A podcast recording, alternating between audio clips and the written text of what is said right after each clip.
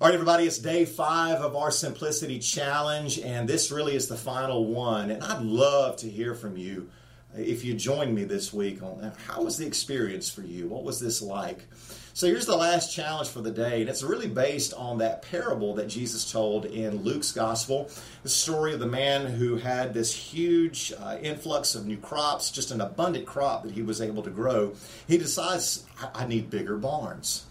Uh, this man is guilty of what we like to call lifestyle inflation. I mean, the barn that he had was just fine until all of a sudden he had some surplus in his life. We all have some surplus in our lives in this country, the vast majority of us. So, my challenge now that it's Friday is can you spend the weekend and get rid of some of this surplus? And I'm not talking just about money. Go through your closet, go through your drawers.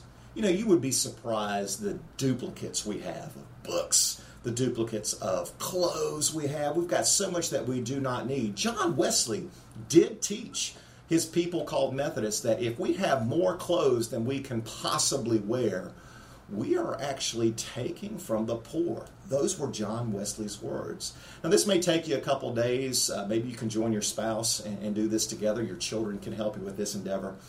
But let's let's get rid of our surplus and don't sell it. Just give it away. Find someone who needs it, take it somewhere who will take it without any kind of cost.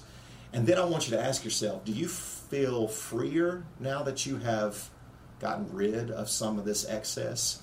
Or do you feel more burdened? I can almost assure you, you will feel liberated. So that's the challenge this weekend.